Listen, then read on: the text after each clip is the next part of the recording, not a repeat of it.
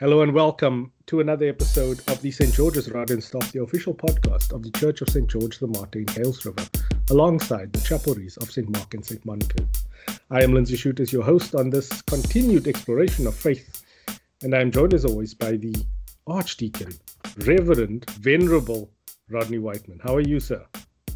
Good, uh, good day, Lindsay. I'm doing all right. Very grateful for the lovely rain that has poured down. I do, we do pray for those where they've been challenged with getting wet and so forth, and we hope that disaster management has been able to assist them and sort them out. Um, family all all right. As I said to you, my daughters who work for a doctor um, had the vaccinations today. I had to be up at four in order to stand in the line, but um, took them the whole day.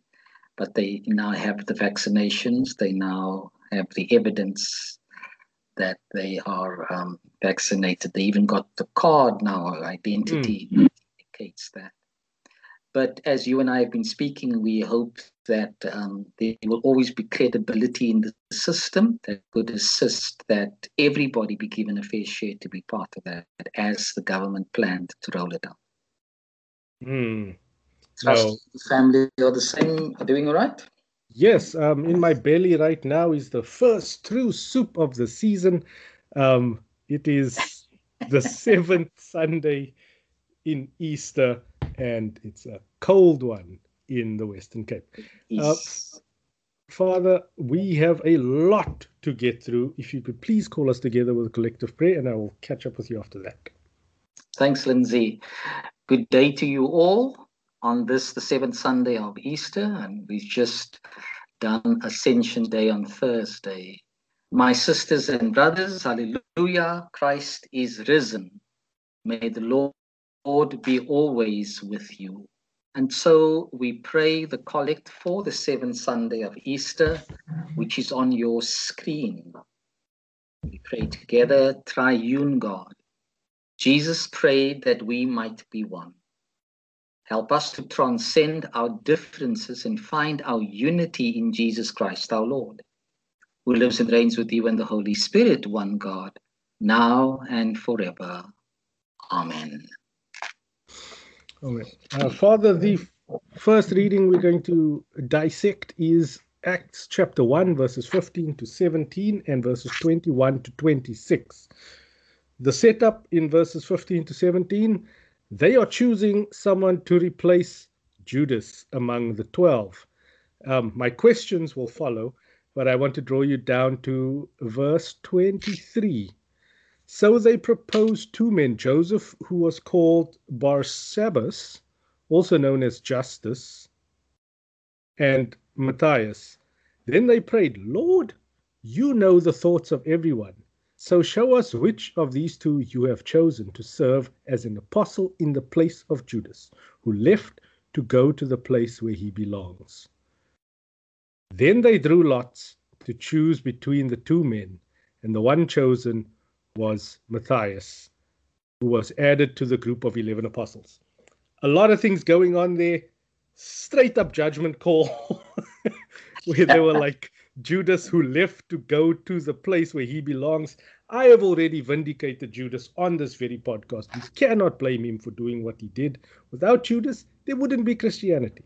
But going further than this, moving on from that argument, Father, we've had that one. Um, this whole idea of like creating an apostle and then drawing lots. So they pray and they're like, you know, the inner workings of everybody, everyone's thoughts, show us the way. And then they like literally like gambling, deciding using the odds. I, I'm not okay with this. Where where does theology stand on the creating of apostles by the apostles? Now, I knew this was going to come up.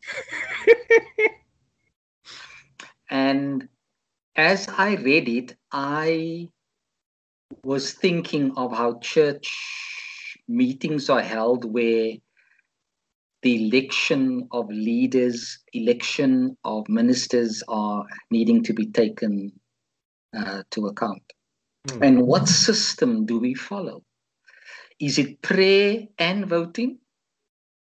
is it just prayer or is it just voting? Lots, in my understanding, the word may may be utilized in such a way that it seemed to mean they were taking a gamble. Mm. But what what was the methodology of the lots? Apparently, they would divide it up into sticks mm-hmm. that you thought was the same size. And then people drew, and the one who drew the shortest stick was the one that was chosen.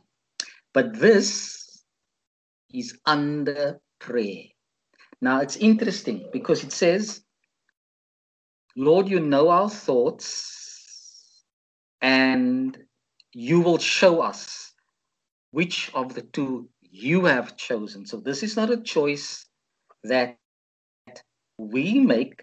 We are just part of the process of the choosing. So how will God show them which of these two had been chosen? So does an answer fall out of heaven? Um, is there a flame of fire on one of them?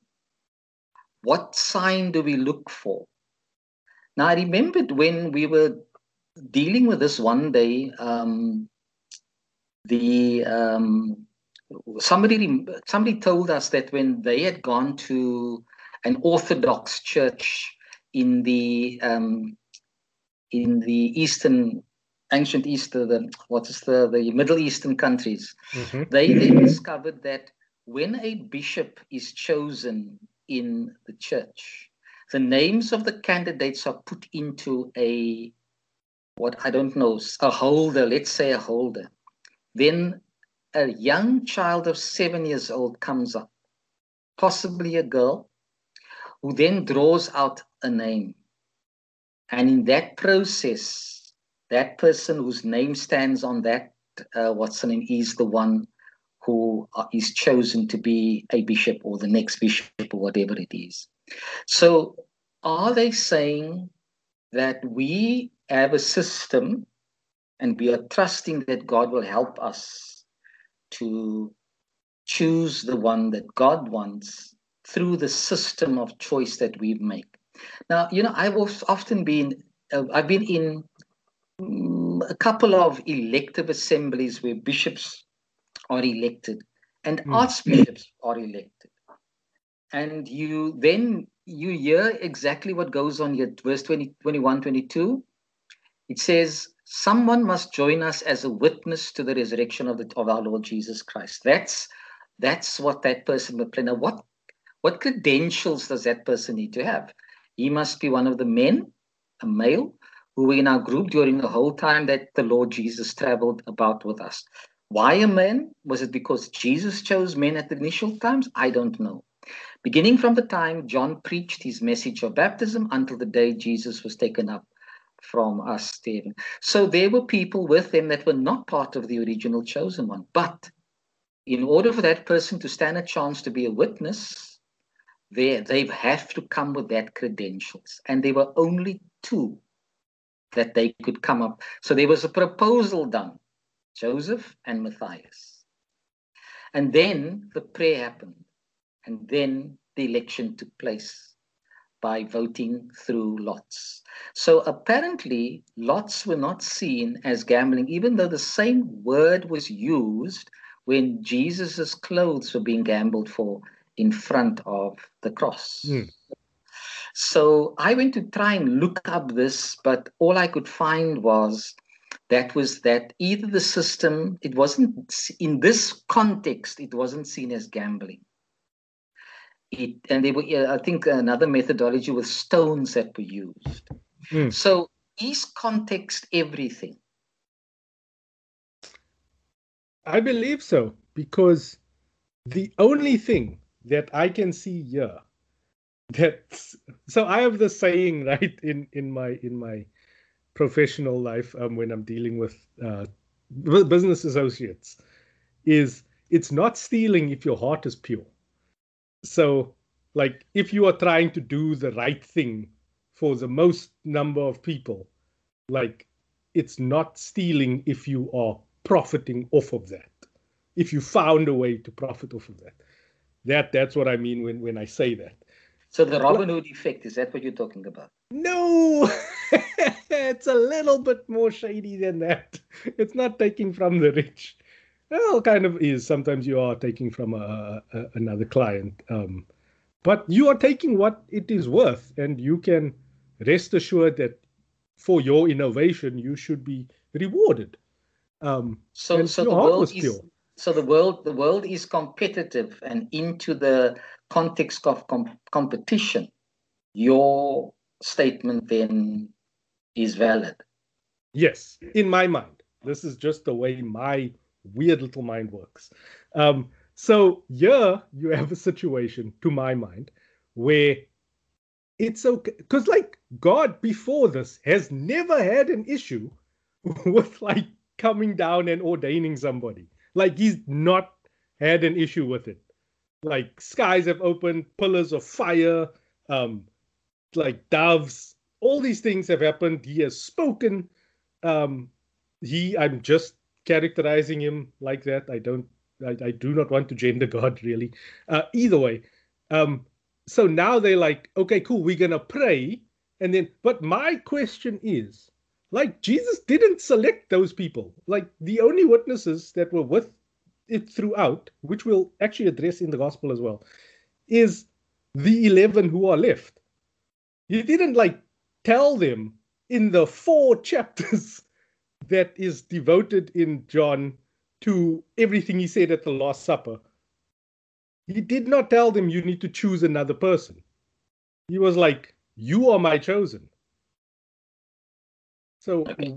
they so, weren't really justified in, in, in, in creating another apostle, in my so mind. When your son has learned to do something in a particular way from foundation level that you taught him.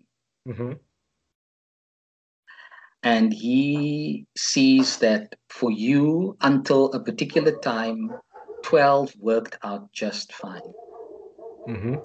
But someone, something, someone has fallen away.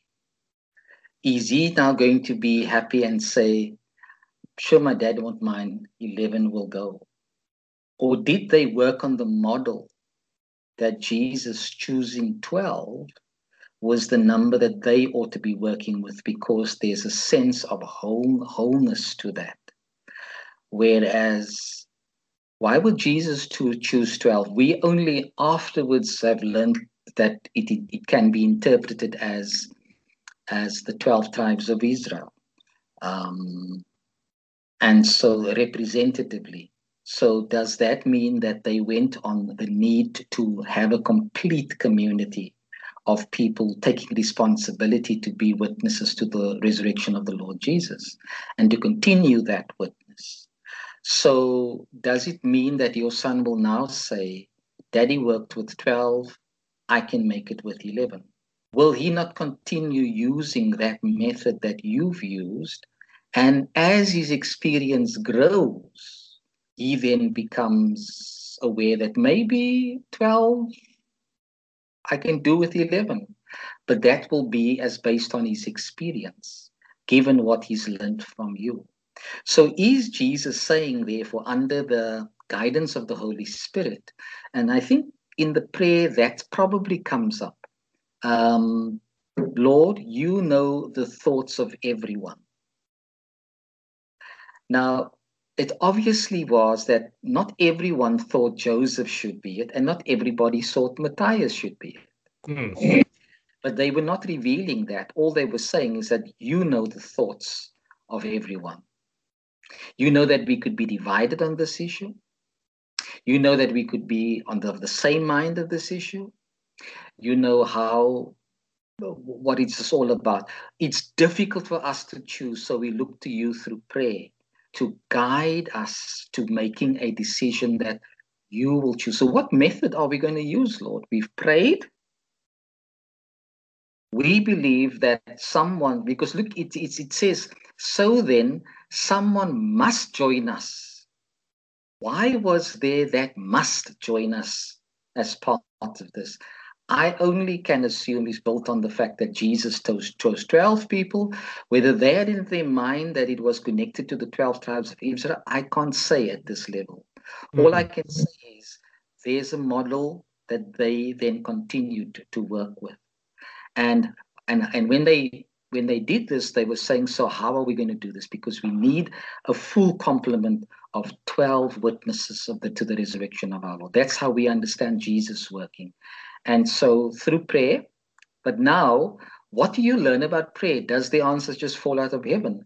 Or is there something that we need to do in order to bring about um, change?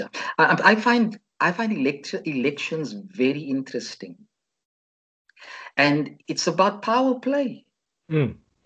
You know, um, I remembered um, being in a in an elective assembly for an archbishop. Can you imagine sitting in auditoriums where you, little old you, that less than a drop in the bucket, are writing on a piece of paper to determine what person you understand, given prayer, worship, uh, sermons that go before it, and then the CV of the candidate, and then those that speak in favor of the candidate, those that speak against the candidate, right? And now you sitting with this challenge after all of that. And, and even before the election takes place, the presider of the meeting says, let us spend a few moments in silence so that the Holy Spirit can speak to all of us, right? Mm. So now, when I put my mark on a piece of paper, am I being obedient to the Holy Spirit or is my thoughts, my thoughts that the Spirit respects? And when the, the election is result is given, then we will say uh, what the same uh, um, document of Acts says later on in chapter 15, it seemed good to the Holy Spirit and to us that such and such a thing must be said. So in this incident, I had written down None. I don't agree with any of the candidates that are there. And one day, very soon after this, this guy gets me in the queue where we we had a meeting and then it's your fault that we took, took so long to elect the archbishop mm. we hmm. have. I said, my fault. Number one, the ballot was secret. You didn't know what I wrote down. And secondly, um, even if I chose something different to yours, but that's what the ballot asks me to do, to choose under God how I feel about this process. And so is this is there a new method now where Jesus calls in the context of the church the calling process is still there, but what methodology do we use under the Holy Spirit now who guides the church into all truth? Mm. Well, I must say, it almost ended up in a fight with me because I was very, very insulted. Mm. You know? Mm. No, but, I, I get. But I challenged the thought. I said, today we say Holy Spirit lead us, and tomorrow we criticize one another if our thoughts were different. Indeed, that's why I said, uh, and I, I, didn't actually make the connection where I was like, this idea of like we're gonna pray about it and then do the thing. It doesn't take away the randomness of the of the result. You know, like the the selection process. It's still not direct from Jesus, from yeah. the Lord, who they were asking. So like, I don't believe they should have done it in the first place. Um, but is this one way in which God says, I'm taking risks with my people? Wow. that how, how will I teach them how to discern my will? They don't have physical Jesus with them can they go and since he's he will tell us in the gospel reading today through the prayer father as i have as you have sent me so i'm sending them how often did jesus have to sit and pray remember in the garden of gethsemane he prayed And we all know from the text, we don't hear God saying, drink the cup or don't drink the cup. All we hear is silence. Hmm. The very, the very first, one of the very first words, I think the very first word on the cross was, Father, forgive them. But then he says, My God, my God, why have you abandoned me? Hmm. So, what was that honesty at the cross? Who was God abandoning at that stage on the cross? How do we interpret that? Why would he say that to God when he prayed to God to ask for direction in his ministries? Which was a teaching. Jesus teaches us how to pray like you pray. And Jesus says, when you pray, then the Lord's Prayer became a reality for us. It's the guiding model of prayer for all of us. So, where in all of this are we meant to be people who think? Lord, you know the thoughts of everyone. So, is the church meant to be people who don't think, who don't discern, who don't have a sense from their heart in order to come to the place where decisions have to be made and choices have to be uh, ratified? I think my point is that we need to take more responsibility for those choices when we are actually making them. We can't hand because it's it's literally like making it God's problem.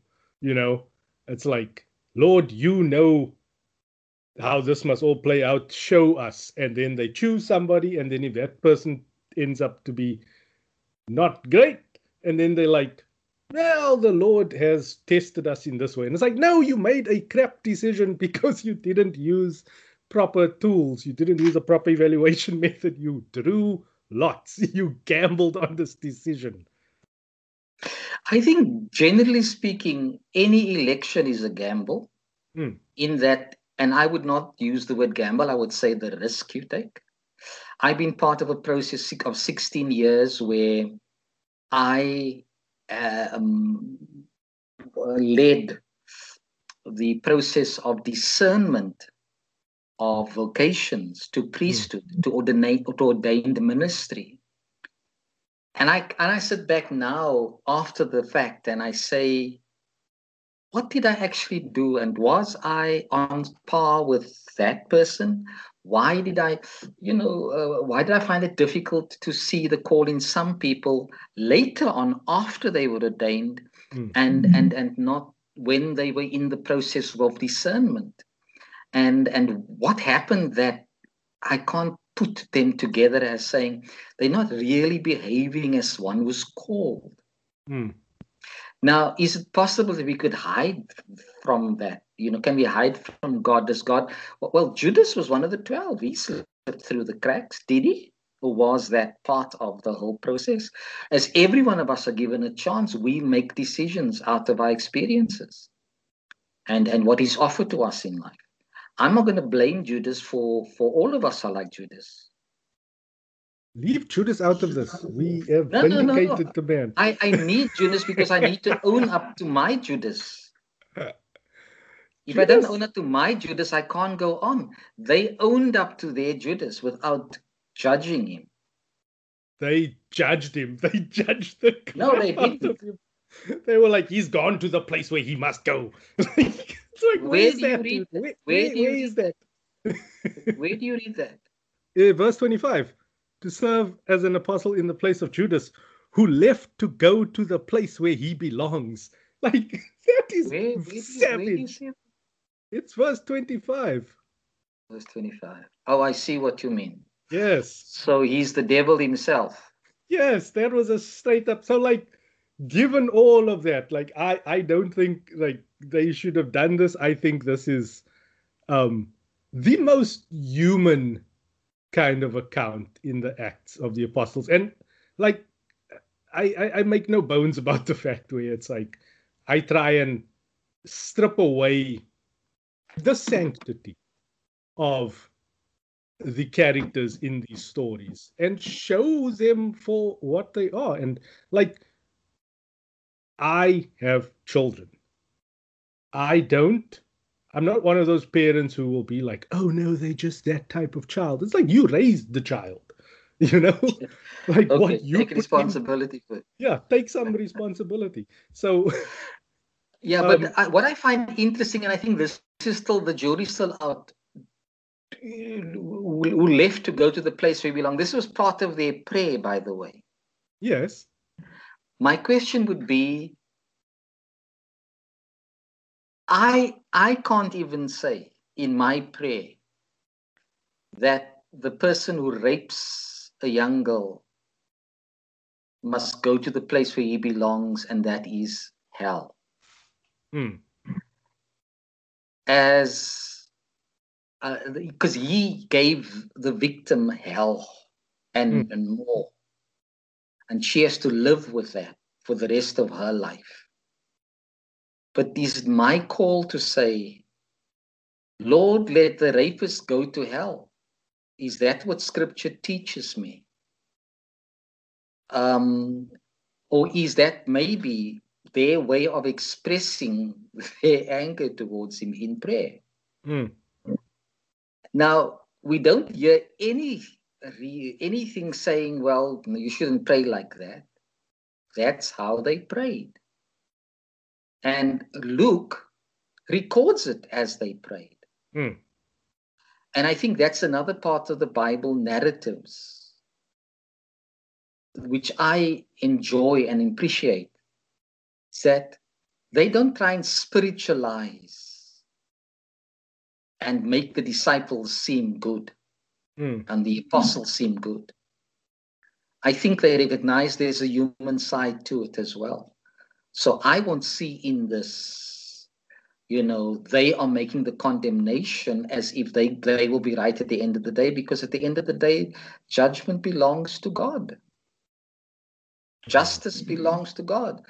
Um, as much as we condemn one another, which is what we do, you know, at the end of the day, whatever choices we make, we have to be given, we have to give account. We've got to come and, you know, we are accountable for the life we are given. And so here also, Lord, you know the thoughts of everyone. Did that prayer say, you know, we, we recognize that each of us think differently about this mm-hmm. process, but we can't run away from it. We can't avoid it. Um, and, and, and, and another thing, serve as an apostle in the place of Judah. So that indicates that place needed to be filled. And it was recognized in the prayer, in the place of Judas. It was Judas's place. Hmm. They acknowledged that. I don't know. I think we will agree to disagree on this point. I am still wanting Lord, some. know the thoughts of everyone. and then you like just judge your homie, your former homie, and then still consider that what you are doing is the Lord's will. You're right. Good luck with that. Anyway, moving on to the gospel, which is according to John chapter 17, verses 6 to 19. This is the last of the four chapters where Jesus kind of imparts his final words to um, the 12 uh, before his, his death.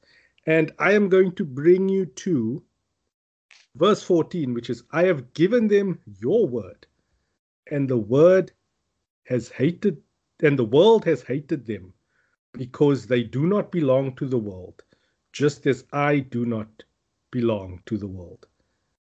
I am not asking that you take them out of the world, but I ask that you protect them from the evil one. That was verse 15, 14, and 15. This is Jesus' prayer to the Father. It's a long, rambling piece of. I I I don't know.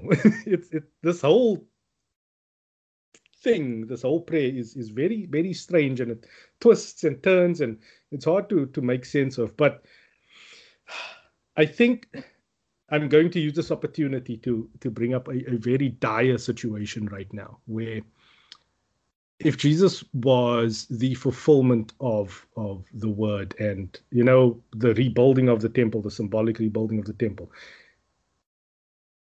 ascended into heaven on Thursday was Ascension Day. No Jesus, but there's a group of people who are supporting some horrific acts that are happening in Israel right now um, because it will hasten the apocalypse. Where do you stand on the preservation of Israel and the second coming of Jesus? Millennialism. you know, they they people out of scripture um, this is the, the, this is the fundamental problem. Because people use scripture as the, the, the, the authority the question is what is scripture? Now in um, in the acts of the apostles it says the scripture had come through said peter. Mm. and the scripture was spoken by the Holy Spirit through David about Judas um, that was coming. Whether David gave the name Judas, I don't think so, but one that would betray Jesus, perhaps that was there. Mm. In the 12th mm. verse of chapter, of chapter 17, John, so that the scripture might be fulfilled. Now, what was the scripture all about? How, how do we understand the word, the scripture? Um, Acts says the Holy Spirit spoke through David. It's understanding that scripture is written under the inspiration um, by a human author. Hmm. Now, let's, you're a man of words and you're a man of opinion. You you work from a scriptural context. Hmm. Your journalistic background would have given you the history of journalism, the role it plays in society, what methodologies are to be utilized to gain information that's credible enough to report about or to opinionate about mm. in order to give readers perspective, a perspective of a happening or an ideology that is being put out there. So, does scripture contain through the inspiration of the Holy Spirit to the human writer, the mind of God. Mm-hmm. And and and in relation to what is going on in the world and how God presents God's self in that situation. Um, what was it that David taught David to be able to pray? Psalm 23 The Lord is my shepherd, I shall not want. Why, why was that his thesis of faith? And it has become the thesis of our faith, even in current times.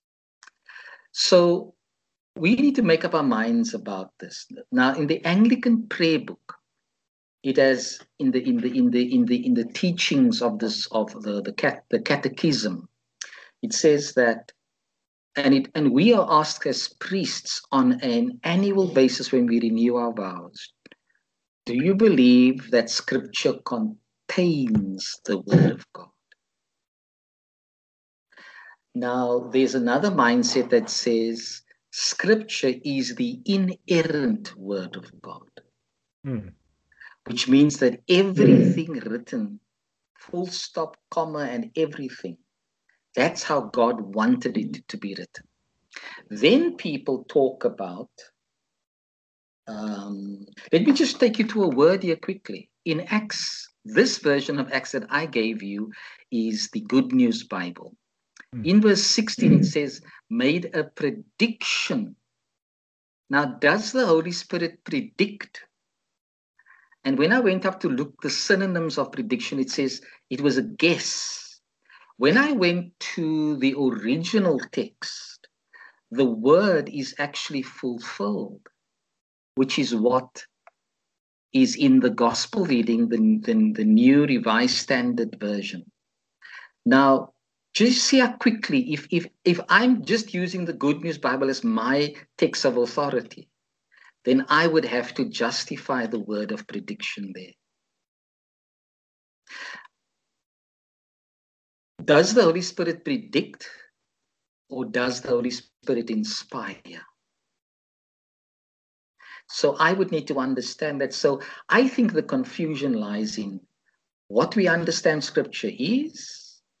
And therefore, when we understand it in such a way, for me, when it says it contains the word of God, Jesus repeated, used in his temptation the words from the Old Testament man shall not live by bread alone, but by every word that proceeds from the mouth of God. Now, what was that word? that proceeds from the mouth of God. Now, go back to Genesis, you see God said, Let there be light. He said, and light happened. In John, in the Gospel of John, Jesus is the word that was, was with God. So in, in God is seen as this great original communicator. Mm-hmm. But he also knows that we're not on the same page with him. How are, how are we meant to understand when he speaks? And how are we meant to interpret what he speaks? So, what is this word that proceeds from God's mouth? Now, one author says, when you're reading the scriptural text and something comes out for you, now again, one must, because you and I are reading this text. We, you made a statement when we went from Acts to John. Um, that um, we will we will we will stand on two different sides in the way we interpret this. Mm. We agree to differ. That's what, what you said. But we're reading the same text. I'm understanding or interpreting it from a different perspective than what you are. Mm. What has influenced the way I think of Scripture and what has influenced the way you think of Scripture? So so there is a there is a, an, an American right wing um, group who propagates as they read scripture that when war breaks out in with Israel, that is the battle of Armageddon. Mm-hmm. And the Armageddon means it's now the time when Jesus comes back to earth even though Jesus said to us when was asked in the very Acts of the Apostles, he said, It's not you, you, I can't tell you when God will come back again, when I'm going to come back again. That's up to God. The point is, you must get on with doing the witnessing for me. Focus on that. I uh, neither neither neither the son knows the time so, why are people so obsessed with this God coming and through a war that happens around Israel? What is the obsession with Israel? To, the, to the extent that some of us are supposed to be Judeo Christian, Christian, and therefore, if Israel shoots a bomb of today, we must suddenly agree with that. Mm. No, I, I don't agree with that.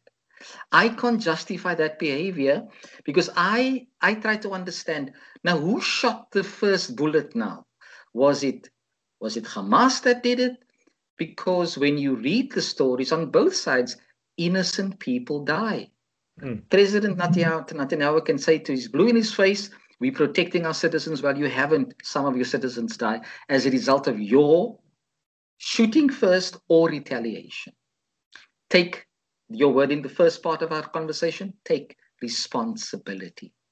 Now, when you say Israel is wrong, we must support the fact that Palestine must become a nation on their own. This was the United Nations has said long ago. Hmm. Israel refused to believe that.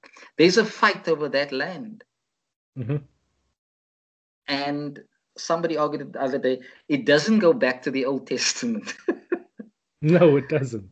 You see, and he gave a historical perspective of how um, Europe and England had ordered a hand in bringing the Jews back there. Now, is it the Christian mind that said Israel is for the, I mean, the, uh, Jerusalem and the Middle Eastern areas, Jerusalem is for the Jews. So those scattered in the, the diaspora needs to come back and take over the land. Why? Because biblically speaking, that land belongs to Israel. And we know from our history, colonialists have divided lands up the way they did, that are now where people are still fighting one another, brothers and sisters fighting each other. Mm-hmm. And and and and so when we speak and say Israel is wrong, then they this mind comes up from America that says, hold it. You cannot replace Israel. What is Jesus saying about the new Israel? Did he not die at the hands of the old Israel, who could not hear him say, The axe is laid to the root of the tree, according to the Matthean theology? Mm. So these people are reading into this. We must guard Israel with all our might. We must not, we must supply. I mean, I wondered how it is that Hamas's weapons are now being able to come and fall in Israel, even though they have those iron dro- drones. Who hmm. supplies the weapons? Who is deciding, you know, it's been pretty quiet between Israel and, and Palestine. Let me do something that creates a war again. Is the people on Hamas' side? Is the influences there? How did they get? I mean, how, how many bombs in, in, in, in a second or whatever it was? Three, 15. It's, it's incredible to think that people have gone to war. So I don't believe, uh, I mean, when they're using the same word you and I lived under, our parents and grandparents lived under, mm. and our forefathers 300 years. How can I justify apartheid in another context? Mm. And I do know that people are purposely being put into the Gaza Strip, Israel, in order to provoke Palestine. Mm-hmm. Their presence there is a provocation. Now, people who have been land, whose land has been taken off in this historical, what's his name? Who, who says they're not supposed to fight for their land? Mm-hmm. Sadly, it will come at a loss. My question would be: Is what are the church? What is the church supposed to say when another part of the so-called church is saying, "No, no, no, there must be a war," because that's the way that Armageddon will happen because it's around Israel, and then Jesus will come back again. So, in other words, you Christians that are saying we shouldn't speak, we, we you you Christians say we we should criticize Israel and tell them to start making Palestine, uh, uh giving Palestine the right to rule themselves. That we are now going against what God's plans are, because there must be a war called Armageddon, and Israel is going to be in the forefront of that war. That's the interpretation that they received. How? I don't know. It's all My in question. revelation. yeah, it's all revelations. So I do have problems with with that. I mean, Jesus ministered across cultural lines. Mm. Is that why Jews don't want to accept him? I don't know, and but that's why I, I highlighted these specific things um, because to me, the speaking of like they do not belong to the world, just as I do not belong to the world. It's like the world cannot act in Jesus's name or in the Lord's name while doing these sorts of things, while taking ownership. Because this is about i mean this this conflict is about ownership where they uh, the zionists are pushing planting families pushing families further and further into what is mandated by international law palestinian territory a palestinian free nation in east jerusalem because they want to have ownership of their culturally um, their cultural sites. And like Yeah. th- this is the thing. And then you start raiding uh, now after the war. Um, obviously, that whole section was kind of annexed by Israel, and then the the Palestinians there weren't given citizen status at all. So now it's like not only are you now trapped in a situation that you didn't ask for, that you were trying to fight for the land that you grew up in, that you've raised your family in, and now these people are coming in and they still buying up more property and pushing further and further in, and you getting more and more disenfranchised. And then I, I think what broke me was the vandalism of of the Masjid al Aqsa. Al Aqsa. It was to see the Israeli flags Mm. being waved and people cheering as a part of the site was being burnt down. It, Mm. I Mm. cannot at all. I, I cannot even fathom how That's- humans can act that way. That's why this prayer is so important. Go to verse 13. Hmm. But now I'm coming to you, and I speak these things in the world. Why am I speaking them in the world? So that they may have my joy, may complete in themselves. Then he says later on, I'm not taking them out of the world, but they do not belong to the world. How do they not belong to the world? The mindset in in this case for example planting people deliberately in the space you know is not historically yours but because you have power you do this would that be the mindset jesus is praying when he's saying he's praying for unity so the way that the world thinks about things the way that worldly powers think about things this is not the way that they ought to be thinking about things. So sanctify them in the truth. Your word is to. So, what is the truth of that context you're speaking about now? Do we go for truth based on history, on theology, on biblical history, on UN history, on colonial history? What is the truth Jesus is talking about then? Because what was the reason he was sent into the world for? And what is the reason him sending them into the world for? He's sending them into the world to proclaim, if we go back to, to Acts chapter 1, the Ascension Day story, um, and an appearance story which we dealt with, that, that um, repentance and forgiveness of sins be proclaimed in my name to all nations, starting in Jerusalem starting in your hometown. Why was Jesus pointing first there? On Thursday, I did recall that thing we learned at school charity begins at home. Mm. And in the context we're talking about now, there is no charity because brothers and sisters are fighting against brothers and sisters. For what purpose? And how do those who follow Jesus help bring truth into that situation in order for unity to begin to happen? So that peace can be the order of the day. I was broken when I heard this one Palestinian woman um, saying, Bombs were falling. We couldn't run out of our house, but the children were at school. Mm. And then there was an opportunity for us to go to the school. And when we got to the school, the, the children were screaming. You've raised how many generations Mm. of angry, traumatized children on both sides based on what truth?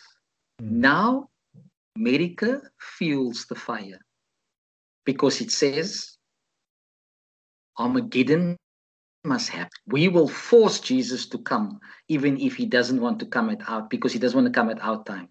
So let the wars begin.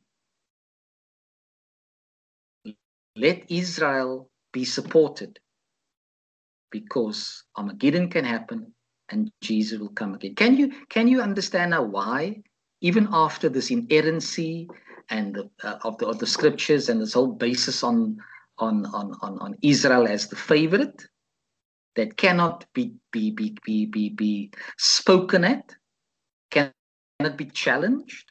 When Jesus said the axis lay to the roots of the tree, and and then you find that um, Messianic Christianity has now risen its head.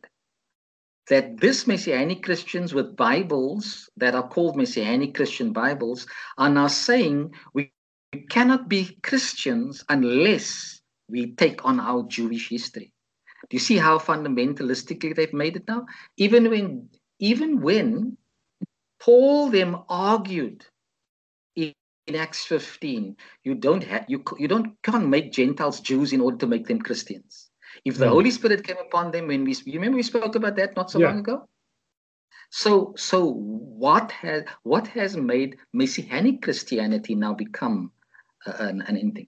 I I heard a story of a Dominee who went over to Israel and suddenly came back, broke away from the NG Church in Fish Hoek, and went and wrote a whole thing about the need for us to now maintain our Christian, our, our, our Jewish roots. Mm.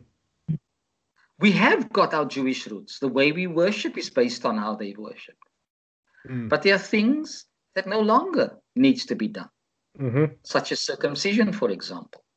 So I think that this powerful right-winged Americanism has propagated itself so well. They are powerful, they are mm. rich, they are running America, even if Biden is in charge.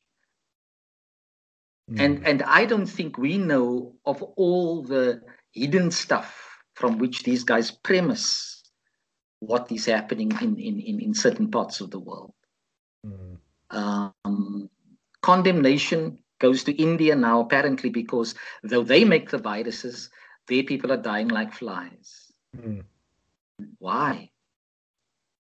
For who were they making the, the vaccines for? For mm. those with power and money, made for tuppence and sold for billions. And the very manufacturers of it have people dying like flies. So their government is to be blamed. Now there's something else going on here. So why is this high priest, priestly prayer of Jesus so important? What why is Jesus saying things like, I'm not taking you out of the world because I ask you to protect them from the world. So what is my purpose for keeping them there? Well, like you sent me into the world, so I'm sending them. This is part of the redemptive act. The mm. message must get out. We must have powerful and credible witnesses of your truth, God.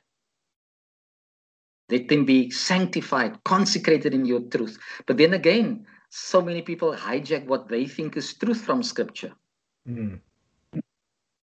There's a guy that preaches, and he's he's everything he says indicates that he's got it right and the rest of us got it wrong.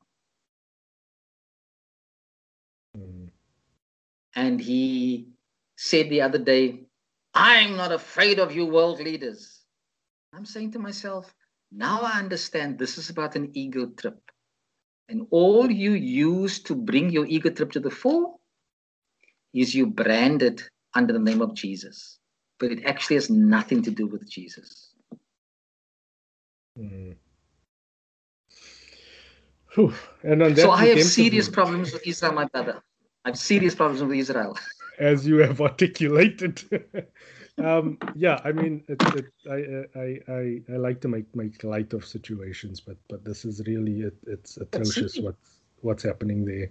Um, they they took down the like media headquarters today in Gaza. Um, airstrikes like that wasn't just like rockets being fired off from territories. That was like planes flying and delivering bombs to like bring down an entire just to black out the, the media coming out of, of, of Gaza that are telling but that's strategic, isn't it? Eh? Yeah. strategic. And and so a voice to support the people that have, has died um, because they bombed. But I, you know what I what and I, I saw one of the hotels going down, and and what I what I thought of um, were very very interestingly how when you look at certain captions of what is happening in a particular area, mm. It's strategically shown you what people want you to see. Mm. So here is Israel beating the hell out of out of Hamas, not the Palestinians. They mm. they doing they're doing Hamas. That's what they they saying, yeah. and that they strategically only bombed Hamas's um, head, um, areas of, of of occupation, but not the, the Palestinian people. That's strategic.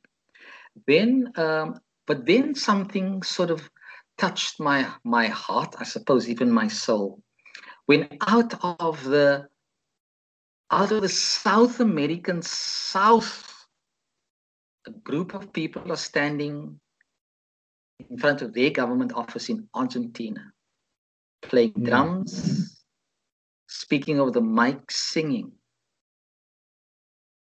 their support for Palestine. I thought, you know, what difference is that going to make? And yet, I believe it will make a difference. Those in power may not want to hear, they want to shoot their guns. But I think it will give hope to the voiceless and the, the unarmed and the powerless to be able to say, you know, okay, it's possible we may even die, but we die knowing somebody across the globe is thinking about us, mm. is speaking for us. Our story will not go dead, even though we may not be on the earth anymore our story will not die mm. because it's alive in other people. Yeah, the only uh, the only thing I can add is um, there's this thing about this is a war between two nations, um, and it's like so. Please tell me what color the Palestinian army uniform is, um, and on that, uh, Father, if you can please extract a few brief other points of reflection in the praise of the church.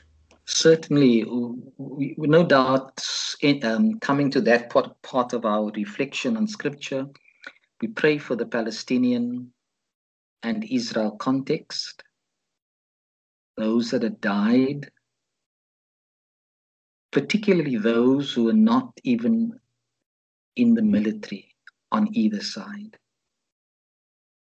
the unarmed, the powerless, the voiceless. We hear the screams of children even as we pray.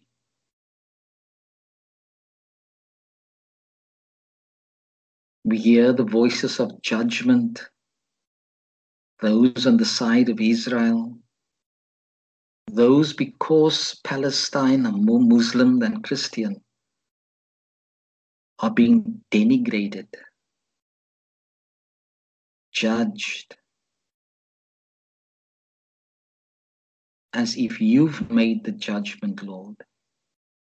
Sent to hell as those who rejoiced when their building of faith was destroyed.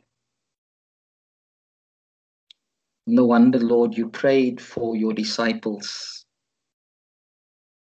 when you said to the Father, they do not belong to this world. Even though they are in it, I don't want you to take them out of it, but I want you to protect them. Why? Because as you sent me, so now I send you. Lord, teach your church how you were sent by the Father in order for us to know how you send us even to places like Israel and Palestine. Teach us how to speak truth in which you call us to be sanctified in a place where lies are propagated. Lies around Israel.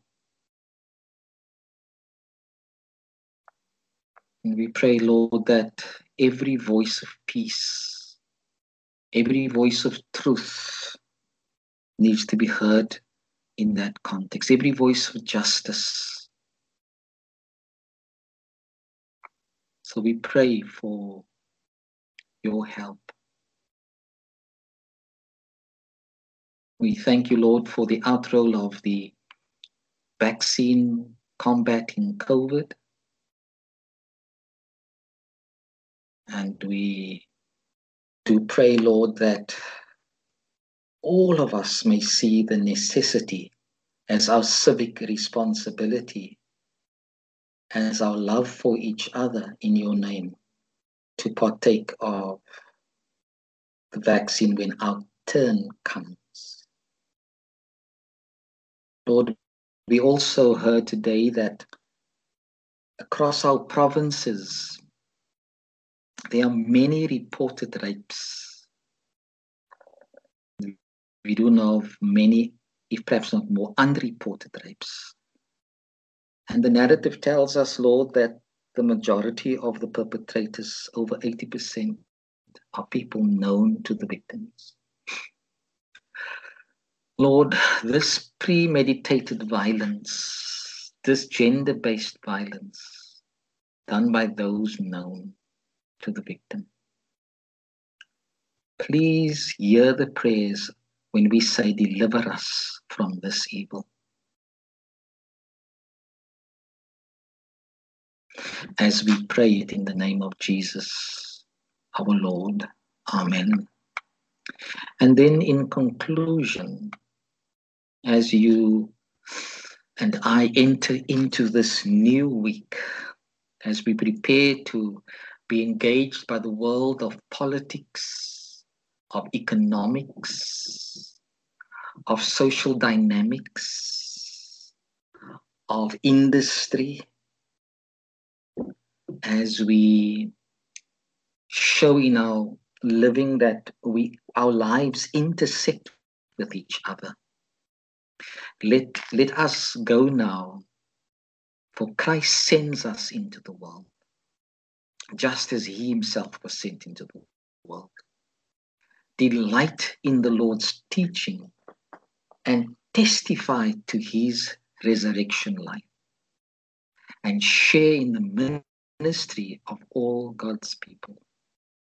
And the blessing of God Almighty the Father, the Son, and the Holy Spirit be amongst us and remain with us always.